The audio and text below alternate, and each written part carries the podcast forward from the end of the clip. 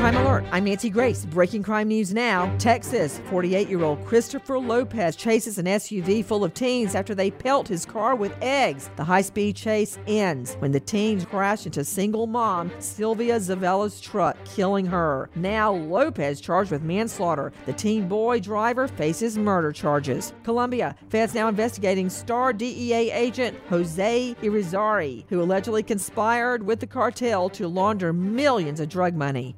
Minnesota, mom Wendy Kahn vanishes without a trace. Her car found parked behind a CVS with a flat. Tip line 507 387 8780. This crime alert brought to you by SimpliSafe. Simply Safe 24 7 home security, no contract, no catches, and PC Mag named SimpliSafe both Editor's Choice and Reader's Choice 2018. Protect your home and family today at simplisafe.com slash Nancy. Simplisafe.com slash Nancy. With this crime alert, I'm Nancy Grace.